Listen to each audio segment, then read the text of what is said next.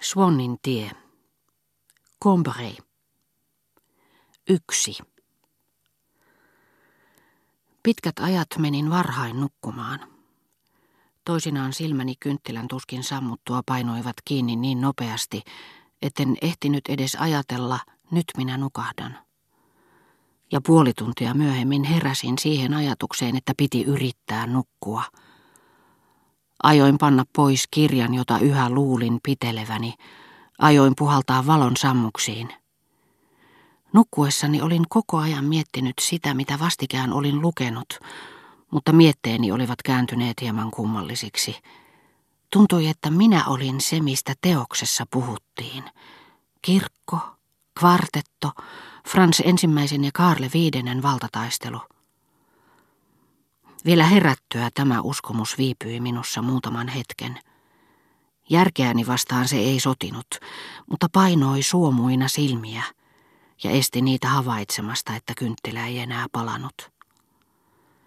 Sitten se alkoi käydä käsittämättömäksi, niin kuin uudelleen synnyttyä muistumat aikaisemmasta olemassaolosta. Kirjan aihe erkani minusta.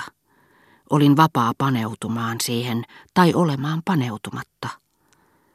Samassa sain näköni takaisin, ja minua hämmästytti kovin, että ympärillä oli täysi pimeys, joka hiveli ja lepuutti silmiä, mutta kenties vielä enemmän mieltä, joka koki sen perusteettomaksi, käsittämättömäksi, todella pimeäksi.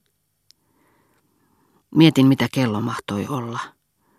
Kuulin junien vihellyksen väliin kaukaa, väliin läheltä, ja niin kuin metsän etäisyyksiä kartoittava linnun laulu, se hahmotti minulle koko laajuudessaan aution maaseudun, jolla matkalainen kiirehtii lähintä asemaa kohti.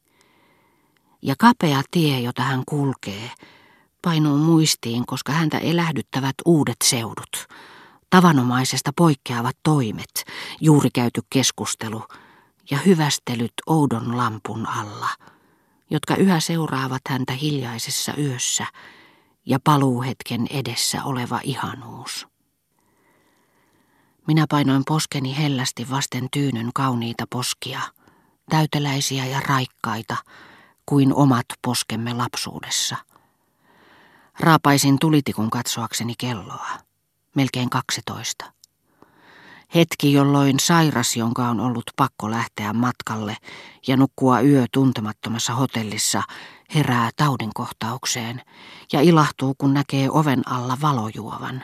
Onneksi on jo aamu. Ihan kohta nousevat palvelijat ylös, hän voi soittaa kelloa, joku tulee auttamaan. Helpotuksen toivossa hän jaksaa kärsiä. Hän olikin jo kuulevinaan askelia, Askeleet tulevat lähemmäs ja etääntyvät sitten, ja oven alta on valojuova häipynyt. On keskiyö. Joku kävi sammuttamassa kaasuvalot. Viimeinenkin palvelija on mennyt pois, ja nyt on jaksettava kärsiä koko yö saamatta apua. Minä nukahdin uudestaan ja toisinaan havahduin enää vain pikkuhetkiksi – Juuri sen verran, että ehdin kuulla seinäpaneelin elävän rasahtelun, avata silmäni tuijottamaan pimeyden kaleidoskooppia, välähdykseltä tietoisena nauttia unesta, johon olivat vaipuneet huonekalut, huone, kaikki mistä minä olin vain pieni osanen, ja minkä tajuttomuuteen minä kohta vaivuin taas. Tai sitten minä olin nukkuessani kuin huomaamatta palannut varhaisimman elämäni, ainiaaksi menneeseen aikaan. Kokenut uudelleen jonkin lapsuuteni kauhun. Sen esimerkiksi, että isosetä vetäisi minua kiharoista. Se oli hälvennyt sinä päivänä, jolloin kiharat leikattiin ja joka tiesi minulle uuden aikakauden alkua.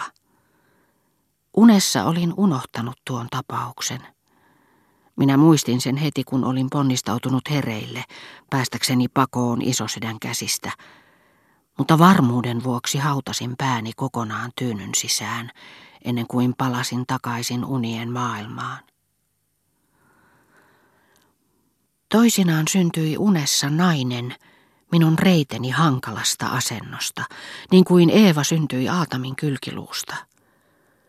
Nainen oli muotoutunut aivan tuntumassani olevasta nautinnosta, mutta minä kuvittelin, että hän aiheutti sen.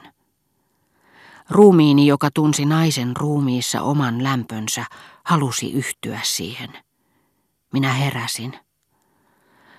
Kaikki muut ihmiset tuntuivat perin etäisiltä verrattuina tähän naiseen, josta olin eronnut vain hetki sitten.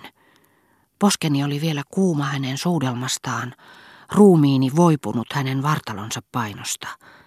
Jos nainen, niin kuin toisinaan sattui, muistutti jotakuta tuntemaani naista, minä keskityin kokonaan yhteen ainoaan asiaan, hänen löytämiseensä. Niin kuin ne, jotka lähtevät matkalle nähdäkseen kaivatun kaupungin omin silmin ja kuvittelevat, että todellisuudessa voi kokea unen hurman. Vähän vähältä naisen muisto kuihtui. Minulta unohtui unieni luomus. Nukkuvan ympärillä ovat kehässä tuntien ketju, vuosien ja maailmain sarjat. Herätessään hän vaistomaisesti vilkaisee niitä, ja hetkessä näkee niistä, millä kohden maapalloa on, minkä verran aikaa on kulunut heräämisen hetkeen.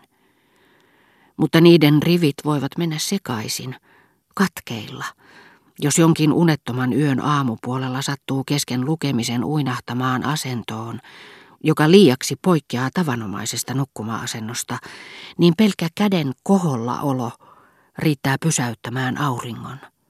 Saa sen kulkemaan taaksepäin, eikä herätessä heti tiedä mitä kello on, vaan arvelee vastikään käyneensä levolle. Jos torkahtaa vielä hankalampaan ja poikkeavampaan asentoon, Esimerkiksi nojatuolissa ruoan jälkeen valtaa radoiltaan syöstyt maailmat täysi kaos. Taikanojatuoli lennättää hurjaa vauhtia ajassa ja tilassa, ja silmänsä avatessaan luulee menneensä maaten muutama kuukausi sitten, toisella seudulla. Mutta omassa vuoteessanikin riitti, että uni oli syvä ja herpaisi mielen kokonaan. Silloin heltisi sen ote paikallisuuteen, ja koska minä en tiennyt missä olin, en keskellä yötä herätessäni ensi alkuun tiennyt edes kuka olin, minussa oli vain alkukantaisen yksinkertainen olemassaolon tunne, jollainen voi väristä eläimen sisimmässä. Minä olin luola ihmistä osattomampi. Mutta silloin muisto, ei vielä olinpaikastani, vaan joista kuista, joissa olin asunut ja joissa olisin saattanut olla, tuli kuin apu ylhäältä ja nosti minut ilmoille olemattomasta, josta en omin neuvoin olisi päässyt pois. Hetkessä minä liuuin yli satojen ihmiskunnan kehityksen vuosien, ja hämärinä vilahtelivat kuvat öljylampuista, kääntökauluspaidoista, kokosivat vähin erin oman minäni piirteet ennalleen.